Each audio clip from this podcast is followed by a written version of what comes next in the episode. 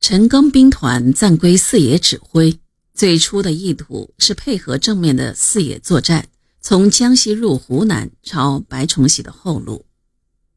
这时，四野主力正自武汉及其东西地区分三路渡江南进。萧劲光第十二兵团沿粤汉路南进，程子华、萧华的第十三兵团在宜昌沙市地区渡江南进。邓华、赖传珠十五兵团，并指挥两广纵队沿湘赣边会同第四兵团攻击前进。七月初，正当四野大军浩浩荡荡沿当年曹操南下的道路下江南时，敌湘鄂边绥靖公署主任宋希濂部为巩固其沿江防御，突以一部向当阳、金门袭扰，以一部出远安抢运存粮。对敌人的攻势，林彪判断，宋希濂部不会独自行动。他在西部发动进攻，白崇禧主力可能会在湘赣边有所动作，这正是林彪求之不得的好事。林彪决心立即发起围歼宋希濂的宜沙战役和歼灭白崇禧部主力的湘赣战役，随后乘胜南进。不过，林彪对处于惊弓之鸟状态的敌人是有所了解的，他已察觉到敌人很警惕，不会轻易上钩，部队有扑空的可能。为了达成战役企图，林彪采取以先头部队迂回敌人的突出部分，断其后路，围而不攻，以麻痹敌人。在抓住敌突出部分后，以其他部队自两侧向深远后方迂回。整个战役方针是先完成迂回，然后组织攻击。七月六日，第十三兵团对宜沙地区之敌发起攻击。九日，宋希濂发现第十三兵团主力向其两翼迂回包抄，基于十日慌忙下令全线收缩，南渡长江，向鄂西山区撤退。四野部队即向敌猛烈追击。但敌人退得更快，加上宜沙地区山多路窄，雨季期间道路泥泞，北方部队不惯南方作战，致使宋部主力逃脱，仅歼敌一万五千余人，没能实现在宜沙地区歼灭宋部主力的预期目的。十六日，四野解放宜昌沙市，打开了南进湘西的大门。切断了宋希濂部与白崇禧部的直接联系。在进行宜沙战役的同时，东线四野第十五兵团与第四兵团共同发起湘赣战役。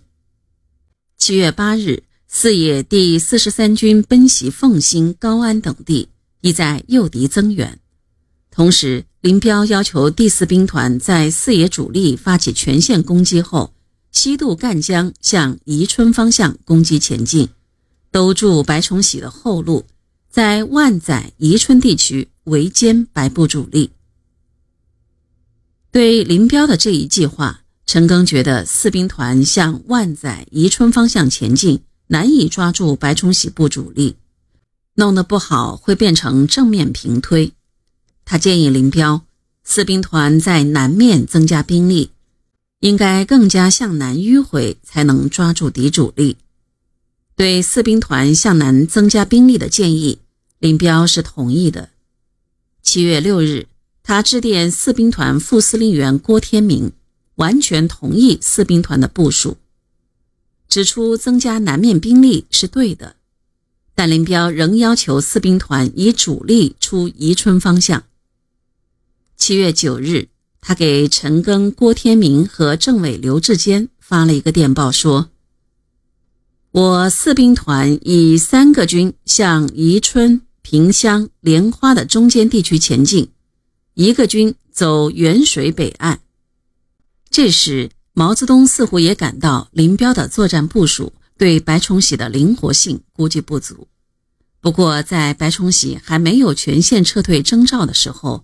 毛泽东不愿过多干扰前方将领的判断和部署，充分发挥前方指挥员的主动性和积极性，是毛泽东指导作战的一个重要原则。